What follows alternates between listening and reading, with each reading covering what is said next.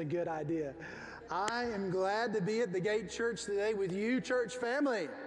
This is a good day. How many know this is the day the Lord has made? Every day is a good day.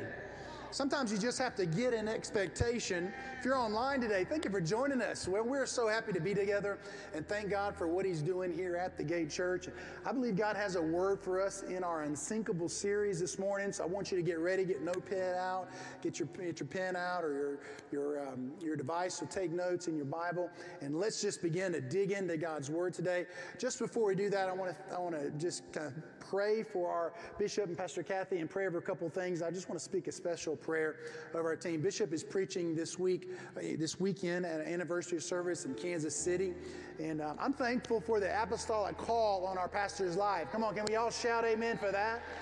We recognize that prophetic call. Last night, I got to tell you, I, I love Bishop. I'm, I'll share a little bit in a moment, but he's been spiritual father for me. He and Pastor Kathy have been watched over Jennifer and I since we were younger than I am now. I hate to admit that I am getting a little older, a little more gray hairs, and uh, they're such a been such a blessing to our lives. And uh, he just steps into that office of just encouraging pastors and leaders. Last night, we were at a church, a friends, a partners with ours just down the street. Uh, actually, a, a, a church led by an African couple, uh, Marvelous and Christants, and we dedicated that building. They just opened their brand new building, church plan of a couple years, and they've got their own space. And I tell you, when Bishop steps into that, he steps into anointing. He just really uh, just challenged them and, and challenged my spirit, actually. So I thank God for what he's doing in Kansas City today.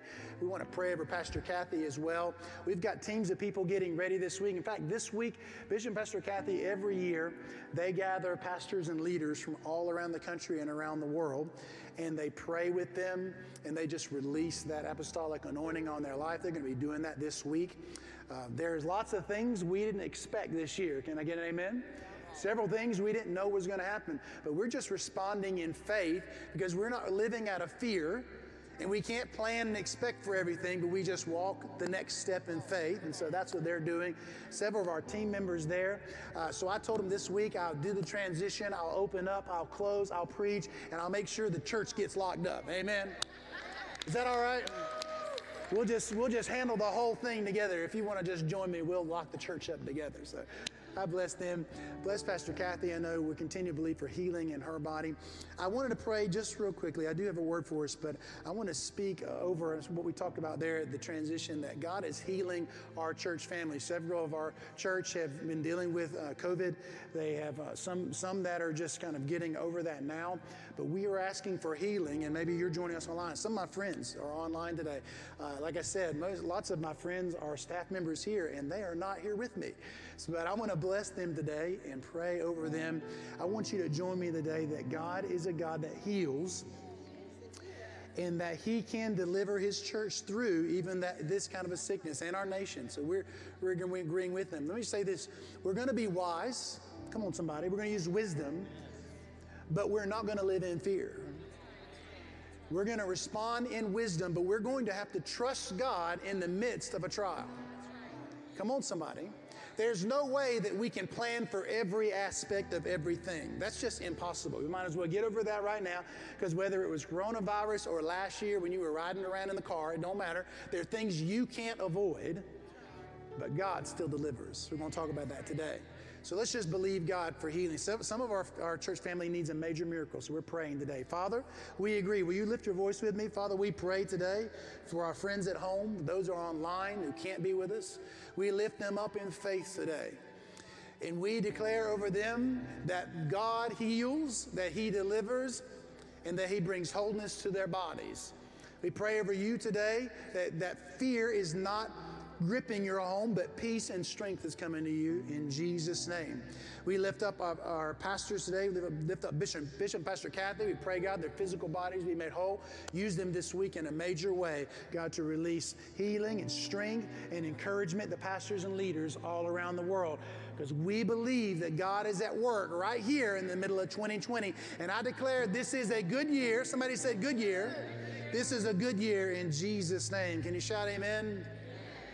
Amen. God bless you today for joining us. If you're online today, I want you to turn to Matthew chapter twenty-four. I'm going to read this. I think Pastor Joey's going to play there a moment, and I'm going to share with you today out of our Unsinkable series. We've been in a series called Unsinkable, and we're talking about, we're going through the, the story of Noah. We're using it as a launching point, but we're talking about how God is able to keep us afloat in the times when the flood comes.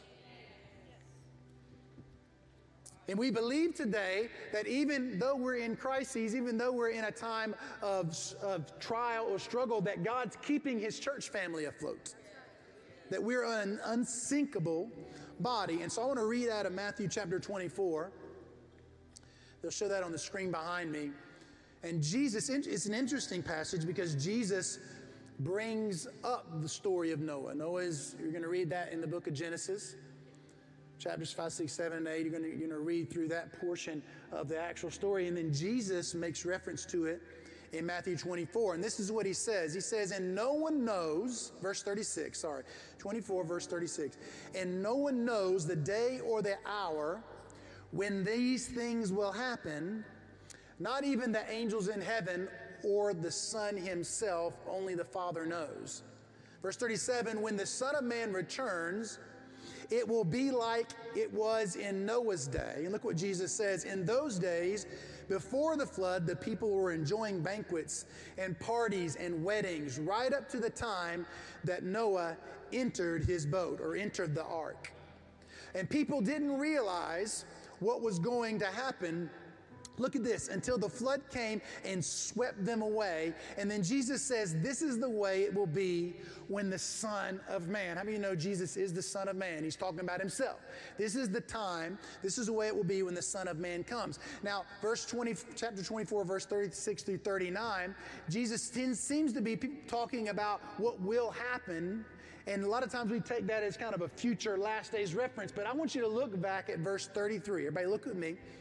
In verse thirty-three, Jesus gives us the interpretive clue about how to understand what he's saying. He says this, in the same way, when you see all these things, somebody say all these things, when you see all these things, all the trial, all the things that he's talking about, all the tribulation, all the flood, the crises, when you see that, you can know this, and I love this passage, you can know that his return is very near. Somebody say very near.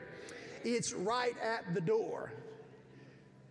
When you see all of these things happening, don't be discouraged because it's very near. What's interesting is that they are actually happening then, and Jesus is prophetically saying that when you see all this happening, know that my presence is available for you right now. It's very near. It's right at the door. Come on, somebody.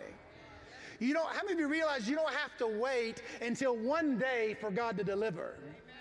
You don't have to wait until the last days for God to, to bring you out and to keep you afloat above the crisis, above the flood. God will do it in this day. Somebody say, in my day. David said, I would have doubted and feared and been discouraged if I did not believe what? That I would see the goodness of God in my time. Somebody say, in my time. I want to say to you today that the goodness of God is near. And I came to tell somebody that Jesus is very near to your now, and he's right at the door of your household of faith.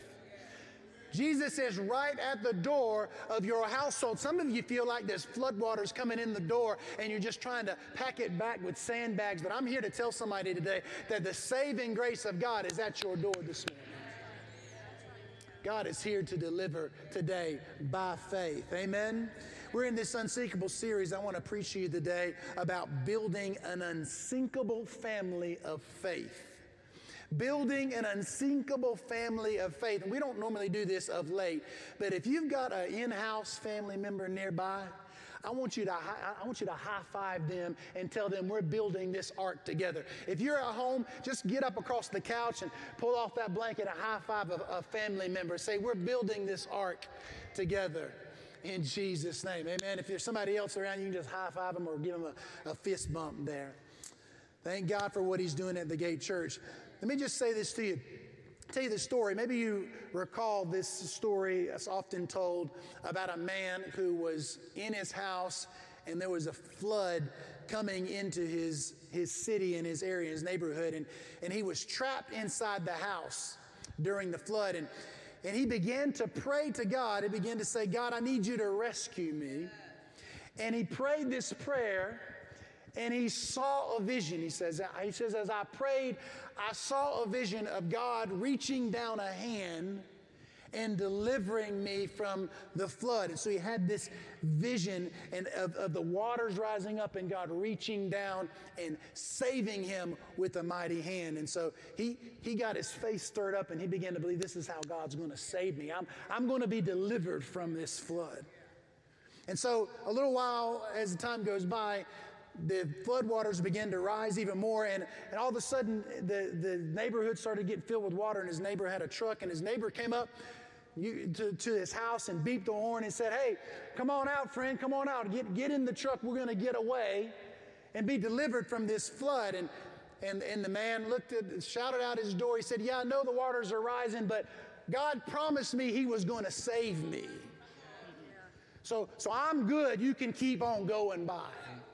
So, so he just sent the truck on, and, and he kept believing God. He kept praying. Come on. He kept, he kept saying, I'm going to do the right things. God gave me a promise. He gonna, he's going to save me. And so soon enough, as you imagine, the waters began to rise a little more. They came in the door, and they flooded the whole front, uh, whole first floor, and so he had to go to the second floor. So on the second floor, he opens up the window, and he's looking out the window because he's waiting for God to save him. Yeah. And he sees another friend come by, and this time the friend's not in a truck, he's on a boat. And the water's just about to the second floor level, and he's got the window open, he's, and his friend says, hey friend, come on by. I want you to jump out the window here into my boat, because I'm going to help you get away from this flood, and we'll go to safer land. And he says, oh, that's all right, I'm good to go, because, because God said he was going to save me from the flood. So I don't need the boat. I'm going to let the boat go ahead because as God's going to save me from the flood. And so, so his friend looks at him kind of crazy and says, well, all, all right, I'll just keep on rowing on. So he just rows on to safety. And well, as you know the story, the, the waters get higher and they fill the second story. And he's forced to go on the roof. And so here this man is that he's been believing God. He's been praying. He's been trusting God. And he's on the tip top of his roof. And then a helicopter, a rescue helicopter comes by. Drops down a ladder and gets out a mega, megaphone. And he says, hey, hey, friend, I'll drop down the ladder. And you grab the ladder and I'll, I'll fly you over to safety. And the man says, oh, oh, no need, no need. I know I'm up here on the top of my roof, and I, I know it looks like I might be desperate, but I prayed that God would save me from the flood. I, I've got a vision. I, I've got a, a, a picture, a promise that God's going to save me. So, so you go ahead on because God's going to save me from this flood. And so the helicopter moves on, and you, you know the remainder of the story, that the floodwaters kept rising. And they kept rising above the roof and swept the man away. And, and so the man perishes, and he, he does land in heaven, and he stands before God, and he says, God, I thought you were going to save me. I had a vision. I prayed. I did everything you, how does this sound familiar? I did everything you said for me to do, and I still didn't get saved. I was out there desperate, and you left me alone. And God said, well, I sent a truck, I sent a boat, and I sent a helicopter. What else could you want me to do? And the moral of the story for the church is this, is that God always, somebody say always, he always saves, but sometimes his hand looks like the hand of a friend. It might be the hand of a neighbor. It just might be the hand of a brother or sister reaching out to you today and saying, let me help you in the storm. It just might be the thing that you thought God was going to do. The way that God was going to do it is not the way that he has planned to do it. And so we brush aside God's attempt to reach us and to save us from the flood that we're in. Can I get an amen? If we've learned anything in twenty twenty, it's this, is that we were made to be together. We thrive when we are reaching out a hand for another. We're, we're in an entire series in our our unhindered groups. If you haven't done that, I love you. Go online. They'll give you, a, those of you who are online, you can see a link on how to get involved in some of our groups. And my wife and I lead a group. I know Bishop, Pastor Kathy, all of our team, many of our team lead a group. And one thing I've learned is, is that during this time of being quarantined at times, being separated from others, I know to be the me that God's called me to be, I need connection with others.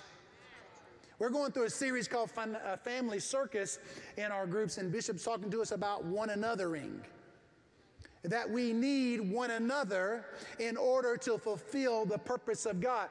And you realize there will be times when you are in a struggle, but God will deliver you from your struggle if you'll just reach out to one another. But as long as we're stubborn and we're individualistic and we try to have a John Wayne approach to just pick our own self up and struggle our own way through, how many of you realize the devil is not always your problem? Sometimes you're your problem. Sometimes it's our stubbornness. Maybe it's just me. I, maybe I'm the only hard-headed person in the, in the building today or online. Maybe it's just me. But sometimes it's our hard-headed stubbornness that keeps us from hearing and, come on, seeing the hand of provision of God. And so we're learning to depend on one another. One of Satan's primary weapons in your life is to isolate you from others and destroy your peace. He will use crisis. Let me say this. He will use crisis. Sometimes we think the devil brought this on you. Let me tell you, you don't need a devil for crisis to happen. You, you don't need an, it just happens. There are things that happen that just are out of our control. I, I'm, I don't know about the conspiracy theories running around, but sometimes bad things just happen. God is a sovereign God. But here's the thing we've learned about God's plan for humanity. When bad things happen, God enters into those things and he brings salvation. And so we've learned that, that the enemy's plan for our life is in the middle of those crises to steal our joy. I don't know where you are today. I, I know for, I just is praying this week, and this is really not any major revelation, but I know God's spoken to me. There are people online that their peace and their joy is gone because the enemy will use this crisis to take it away. That's right. Yeah, yeah, yeah. And if we can't get our, our, our feet stable, our spiritual feet stable on solid ground, then we will forget that he is the God who saves. See, God's instructions to come into the ark in, in, the, in Noah's story was that they come in by family groupings. You notice that? In Genesis, the story of Noah is, I want you to go out and bring them in in pairs. Let me say this to you. That the, the, the, the theological takeaway from that story is not just that, about procreation. Let me just say, God can create in all kinds of ways. God created the heavens and the earth. God created all of animal kind. God created all of all species. God can create in many ways. It's not just about procreation. It's about covenant relationship. God brought people, families, he brought pairs into the ark in covenant relationship. Why? Because that's the nature of God, and that's how we're going to be saved. God brought us together in covenant connection, and there are people in your life that you need connection with today, that you need a covenant connection with. When we're, how many of you have ever actually had a crisis in your life? That's everybody in the room, because we're presently going through a challenge. Those who are online, you've had a, you've had a challenge. You're going through a challenge right now.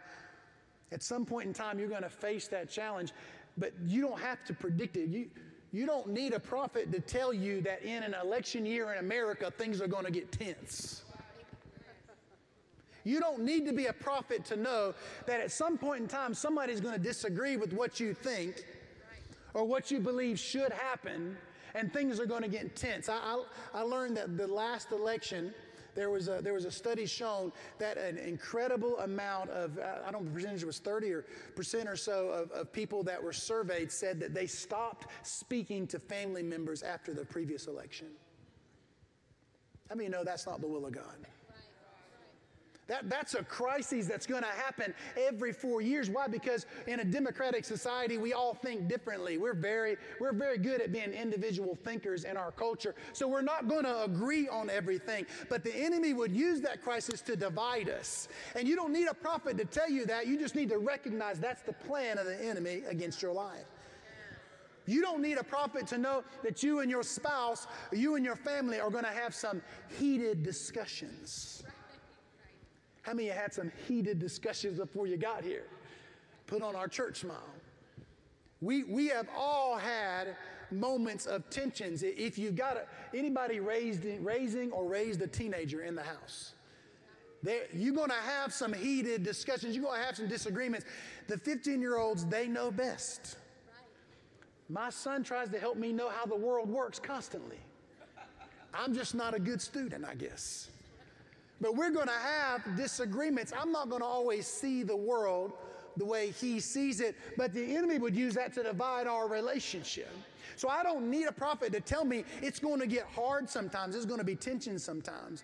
I don't need a prophet to know that Satan's primary job and goal is to destroy the family household.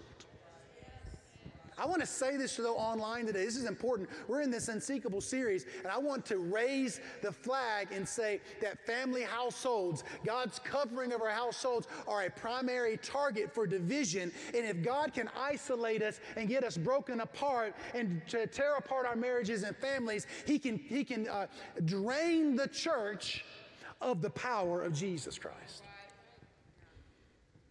Because God's power flows through the expression of love, and you can't have love where there's division. Come on, somebody. Let me show you, I don't know if they have this on the screen, but I'll read them off to you. It's just recent statistics over just this state. I know we have friends and family from all over the world that watch us online, but let me tell you about Oklahoma just alone. Just recently, statistics that divorce rate in Oklahoma in this year alone is up thirty-four percent. Suicides are up a staggering seventy percent. Oklahoma itself is number one in the despair index due to depression and drug use. And alcohol sales are up twenty-seven percent as a way of meeting the pressures and the and the, the hardships of this pandemic.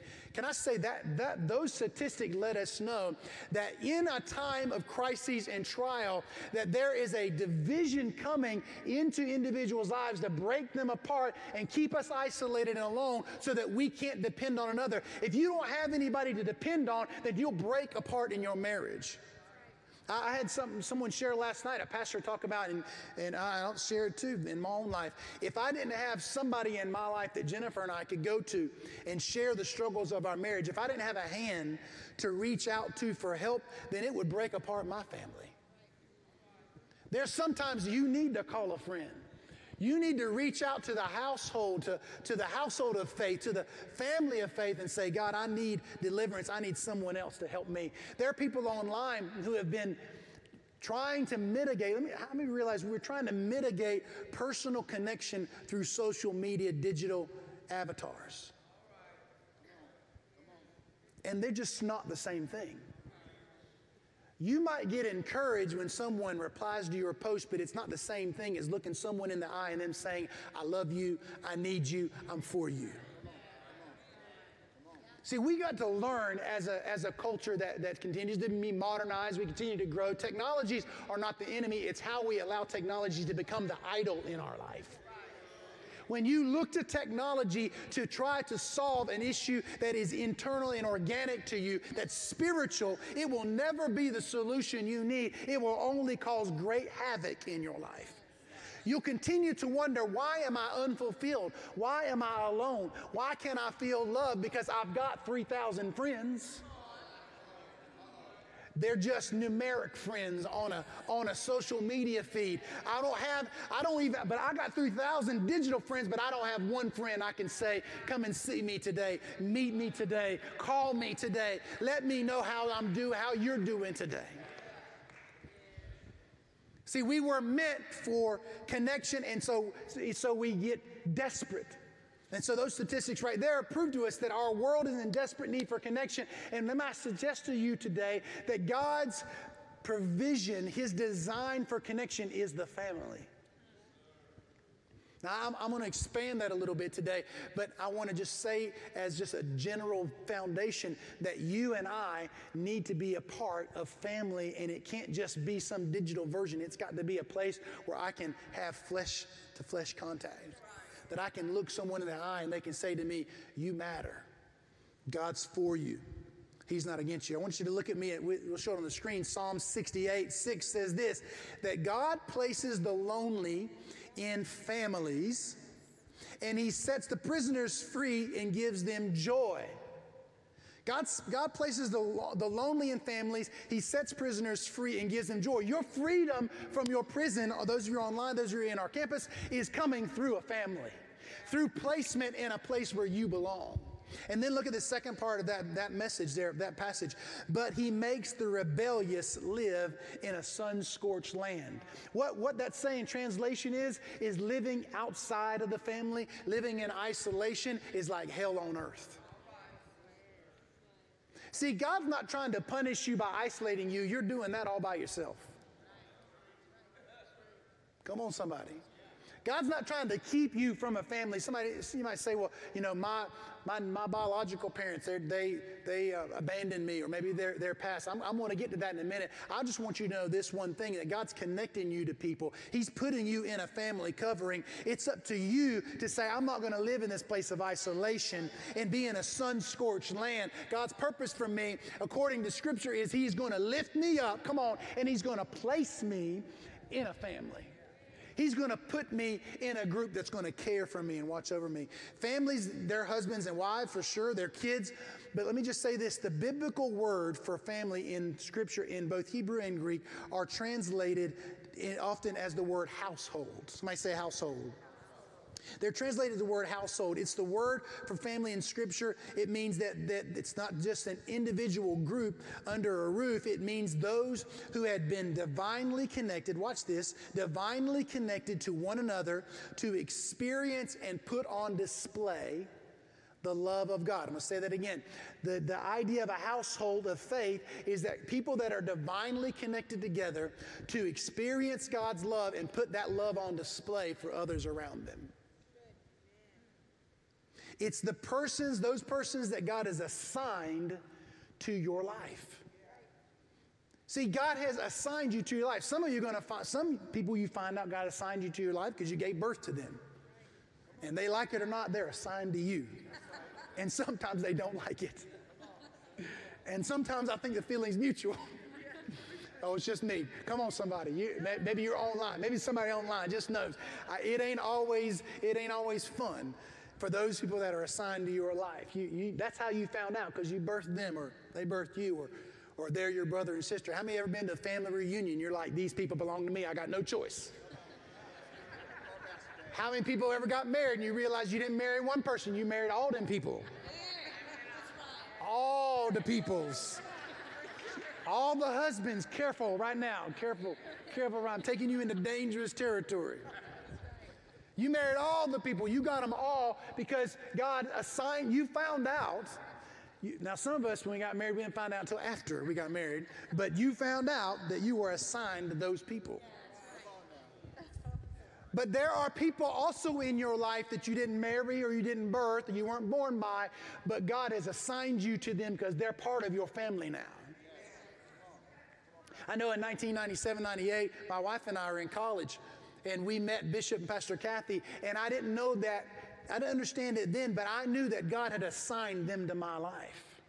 Uh, some of my close friends right now, they're, they're closest friends, they've been that way since in the late, early, mid and late nineties. They've been friends in my life, some of them that are here serving with me in church, and I realized that God has assigned them to my life. What am I saying? I'm saying that I need them to fulfill my purpose and destiny.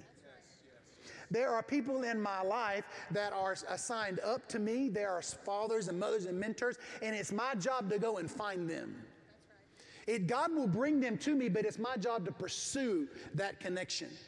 to build that family. If I'm going to have a family of faith, I can't just say, well, it's just me and my crew. That's such an, uh, an individualistic, westernized idea of the family, that all I have to take care of me and the people in my house. Can I say for the people of God, the scriptures tell us that the household is far beyond just the people you pay for their food this week or you handle their bills this week. God's called us to be in connection with others. There are people assigned to your life as you should be in their life, calling them, pursuing them, showing up where they are. Let me tell you, when I knew that God assigned Bishop, Pastor Kathy in my life, I found out where they were going to be, and that's where I was. Because I realized God was connecting me. When there are people that are in my life now that are younger, and I know that they're assigned to my life, I make sure I reach out to them and say, come on over and have a dinner with us tonight, or come on to our house and let's spend some time together, because I'm taking my assignment seriously, because there's something in me that they need, and there's something in them that needs to be deposited in me. Can I hear an amen? I need to understand the family of God is far beyond what I chose or got or got uh, or entered into, but that God is assigned to me in a divine way, and I need to learn to respond to that assignment in my life. It's a spiritual family. I want to read for you, I may put it on the screen, I want to read for you this, this uh, idea of what I'm talking about. In, in the early church, this idea of household of faith, the household was far beyond just your husband, wife, and kids. That's really, I'm trying to take your mind off of that. It was a far expanding uh, ideal than, than just understanding a household of faith as just being my, my immediate family. And this is a, uh, from a book called uh, Making Room by Doctor Christine Pohl. And she says this, in the early church, God's household explicitly, watch this, explicitly transcended ethnic and cultural boundaries. Watch this. Worship, care, and hospitality in the early Christian households included believers from different political, ethnic, and socioeconomic backgrounds, and early congregations developed a translocal, trans-ethnic identity. I can't think of anything more countercultural than our present culture, than this idea right here. But this is how the church started, by transcending these political, ethnic, and cultural background barriers and saying, you know what? God's assigned you to my life. We don't look the same. We don't sound the same. Come on, somebody. We don't think the same, but you belong to me and I belong to you. I don't understand half the things you're saying. It don't make sense to me. And when you talk about that topic, I get so fiery mad, I want to cuss. Come on, come on. I'm, I'm just preaching. Come on. Yes, sir. Yes, sir. I want to go on Facebook and tell everybody just how dumb that idea is. But I've learned that I've got to hold my tongue because God's assigned you to me, and there's something more important on whether or not you and I agree. I've got a divine family, and there's a deposit in you that needs to be deposited into my life.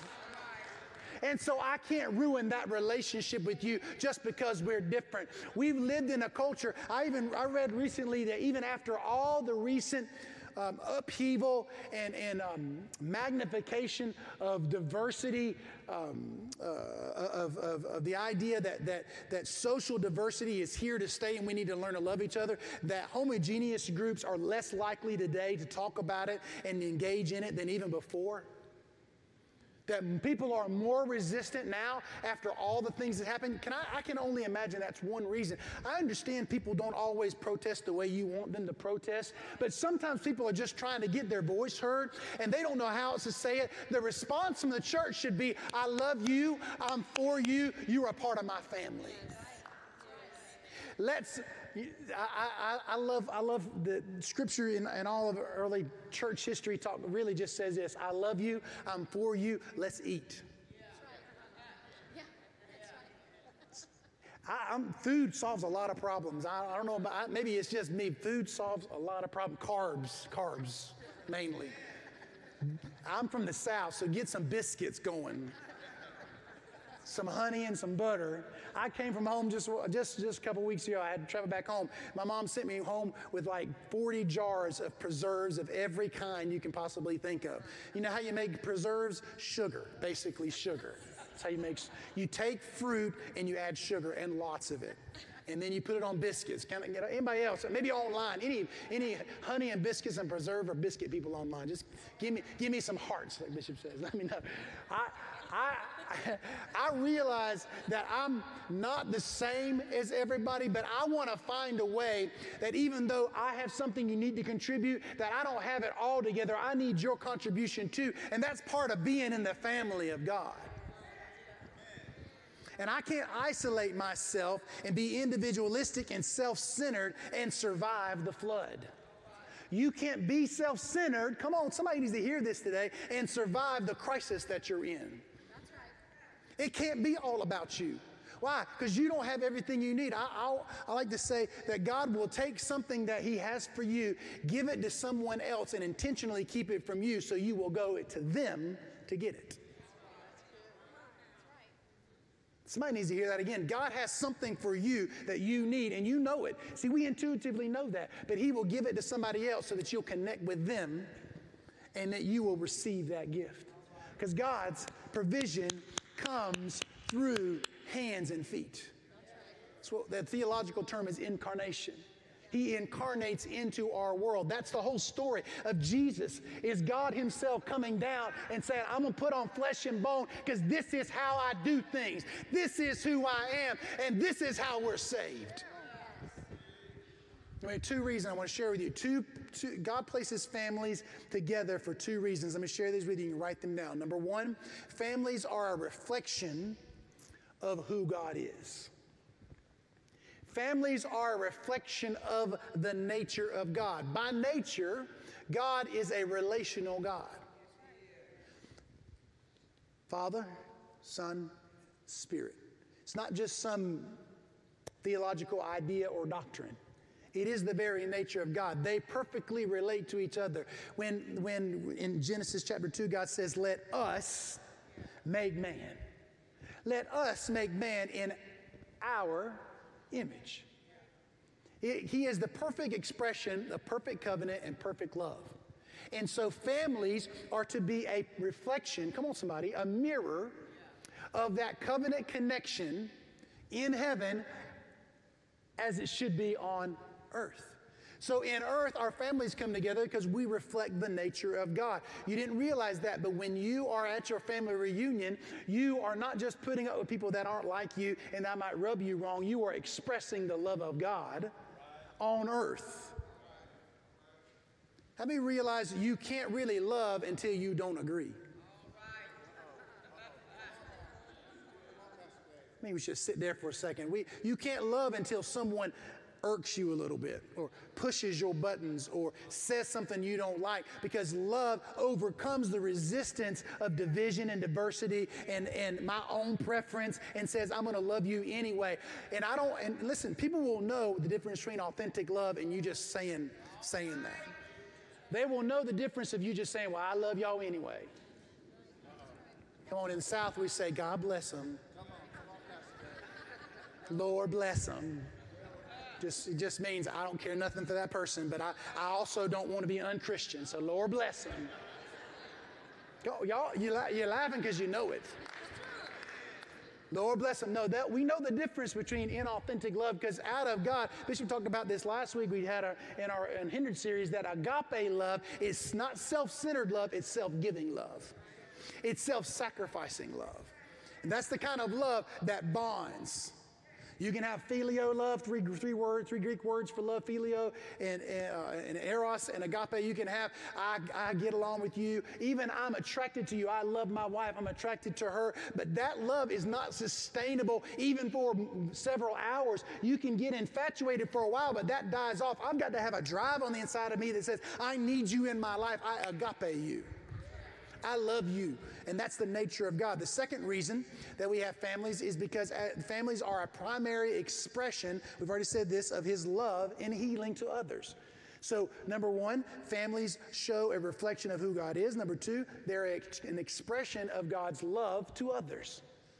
There's something about bringing people together, God's healing power, and that's what we need in this time. We need families that are online, families that are watching and are part of our family, our church family online and here in this campus. We need love expressed through the commitment of marriages, of, of husbands and wives, of, man, of, of dads and fathers and sons. We need some people who are looking for the, the isolated, the alone, and the abandoned and the orphaned, and bringing them into the family. We need a church that goes out to the highways and byways and goes out to the hedges and brings and compels them to come and say, you belong. You're a part of this family. In Matthew chapter twenty-four, in those days, the, Jesus says there's a flood coming in the, in the when Noah was, um, in the story of Noah, Jesus says there was a flood coming and that people were enjoying banquets and parties and weddings right up to the time Noah entered the boat. What, what are we seeing there? We're seeing that people were going about their business, doing their thing, being self-focused, self-wanting, self-desirous, doing all the things that were on their agenda, and they missed that the flood was coming. They weren't aware that the flood was coming. How many times do we as a family, even under one roof, find ourselves as individuals under the same house doing our own thing but not connected to one another, not realizing that a crisis and a flood is coming in the door? Somebody needs to hear that today. I'm challenged in my own life that even in my family of four, we can be four individuals on four devices in four parts of the house.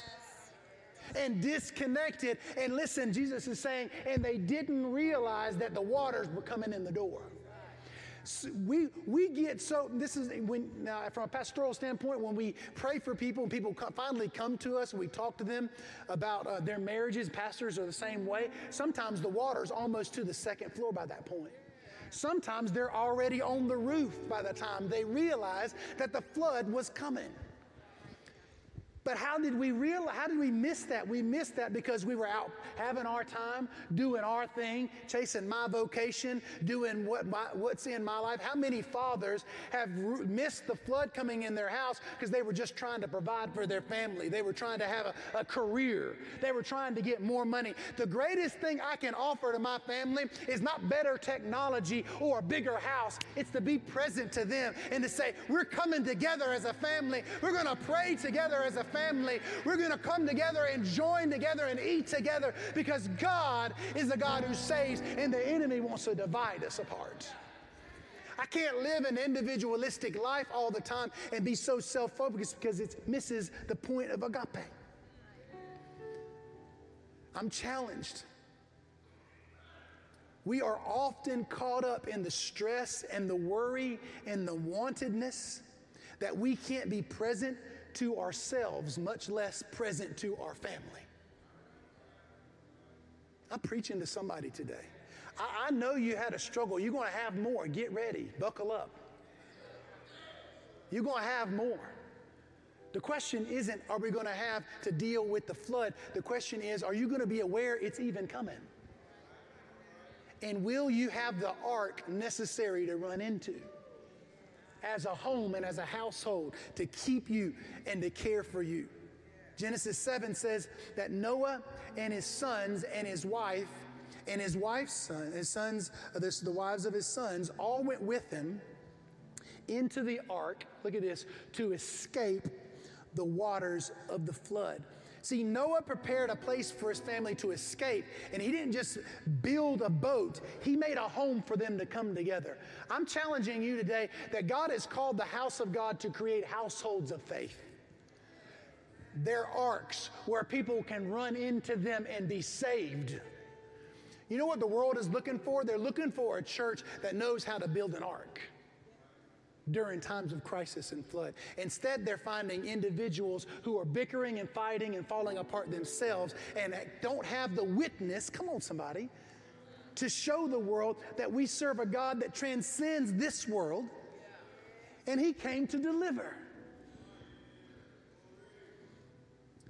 Chapter seven, verse seven says in Genesis that they escaped. In other words, they made haste. I don't know I don't know who this is for. I don't know what you're waiting for, but the time is now.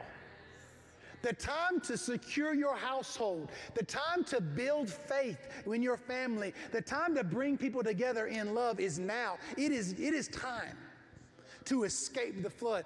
I don't mean escape others. I mean bring everybody on the ark.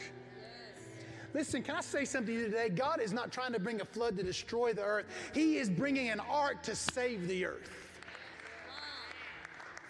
I, I won't say it again. God's not the flood. He's the ark. Somebody got to hear that today. God's the Savior in the story. He's not the killer. He's not trying to come and destroy your life. He's saying, will you come on the ark? Will you be available and know that there is a need for the ark of God to call the family of God, the households of God? And verse sixteen says this, and I love this, that God shut the door behind them. See, I'm not worried about it. If I'll just be faithful to love others, to serve others, and to bring my family together, then God's going to shut the door and keep the water from coming in. I can't do everything. You can't do everything. But God will shut the door of your house. And I don't mean that from an exclusionary point. I mean He will guard your home.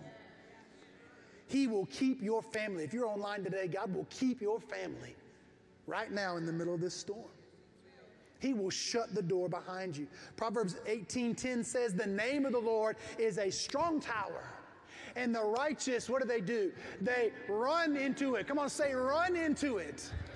They run to the name of the Lord. Jesus is the ark that saves. And if you run to it, you are saved. Yes.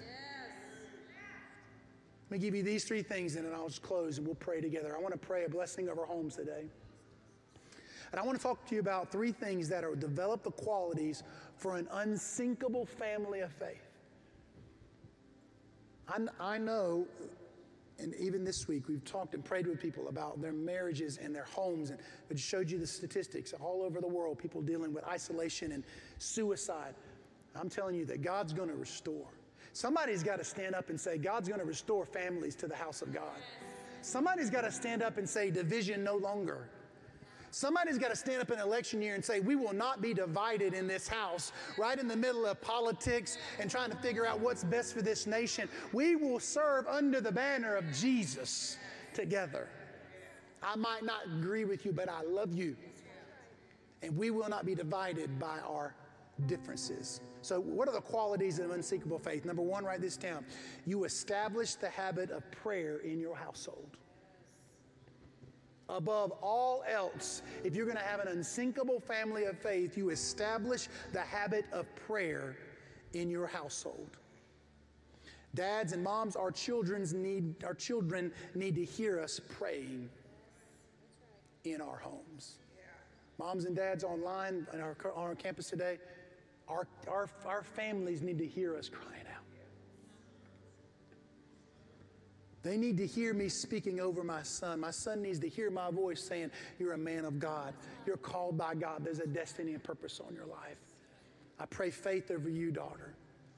They need to see my wife and I grab hands. And let me say, can I say this? Those of us who've grown up in church life, not just around the table over the food,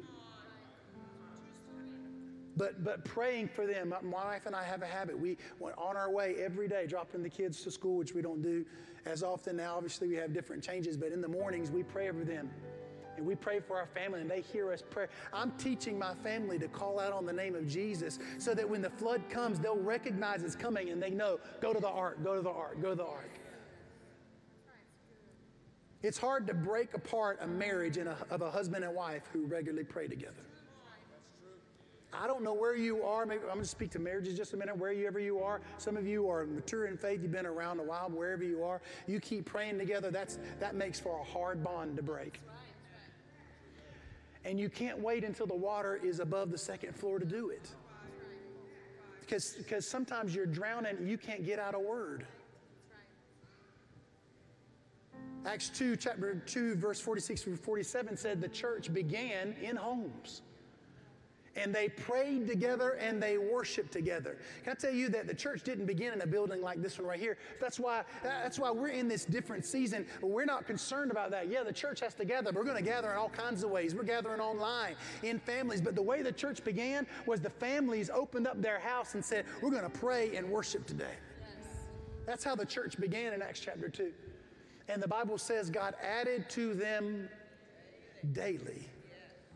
So establish a habit of prayer. Number two, you have to make the home a place of refuge. You have to make your home and your household a place of refuge. We need to create homes that are safe places from the storms of life. Amen?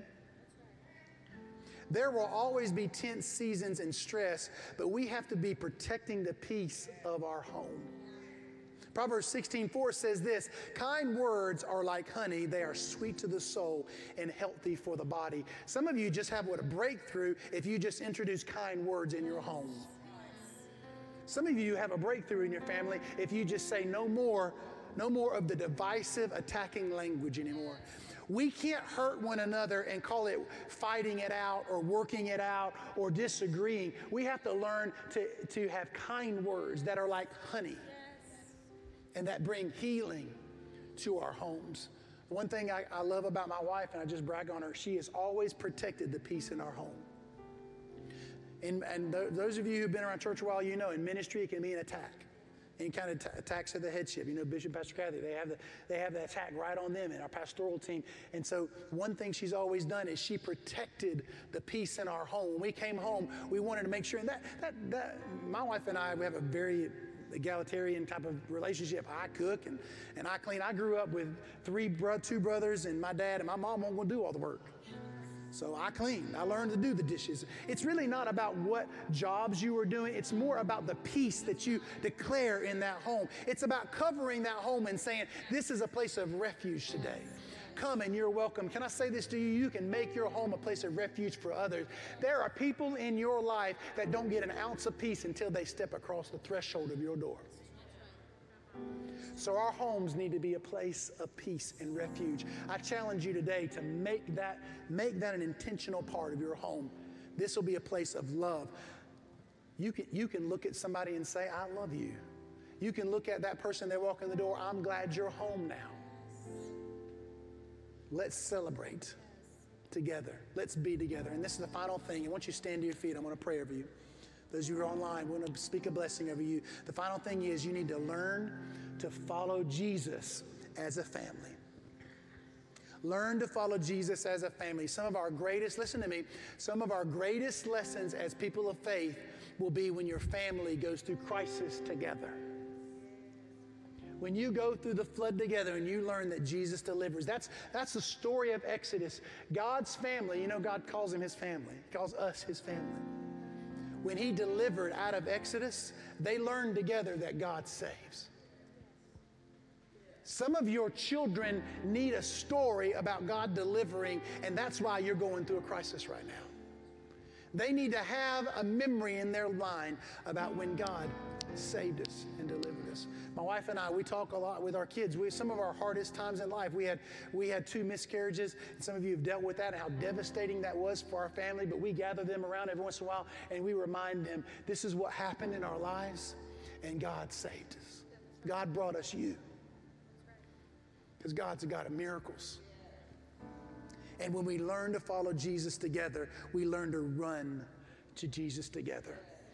If you're, if you're near, if you're at home and you're near a family member, I just want you to grab their hand. If you're here in our campus and you can grab a hand, somebody that's in your house, because hey, if we're going to quarantine, we quarantine together. Hallelujah. This is the crew we got, like it or not. I want to pray over you today. I want to pray over those online today that God would bring wholeness and strength back to our homes and that peace is going to reign. And I want Joey and the team to worship just a minute. We're going to worship together. We're going to make this our first act this week to say we are a family worshiping together. So, Father, I pray over my friends today. I pray over this church, or husbands and wives. I pray over you, men and women of God, husbands and wives, that as the enemy seeks to divide you, that there's a guard about your marriage. There's a guard about your word. Those online, you have dealt with devastation in your marriage. I pray over you today that God would heal marriage. I won't give up. We don't give up as a church. We pray over you. Some of you came online today or you came to this campus, you were fighting, and it's been a constant battle. But I pray soothing words over you, words of love. I pray the agape of God, the self-giving love of God would surround and make your marriage whole again. I pray over children to their parents. I pray there would be a reunification, Lord, of broken bonds. I pray over my family, Lord, where there's been brokenness in sibling relationship. and brokenness in parent-to-children relationship, that you would heal that in Jesus' name. I pray and agree with you right now. Lord, we pray that those who you assigned to our lives, to our household, that they would come on into the ark today and be saved. Lord, show me how to welcome the stranger. Show me how to open my doors and show love and kindness to the one that's different than me, because they're assigned to my life and there's something they have I need in me. I welcome them in today, and I pray over them in Jesus' name.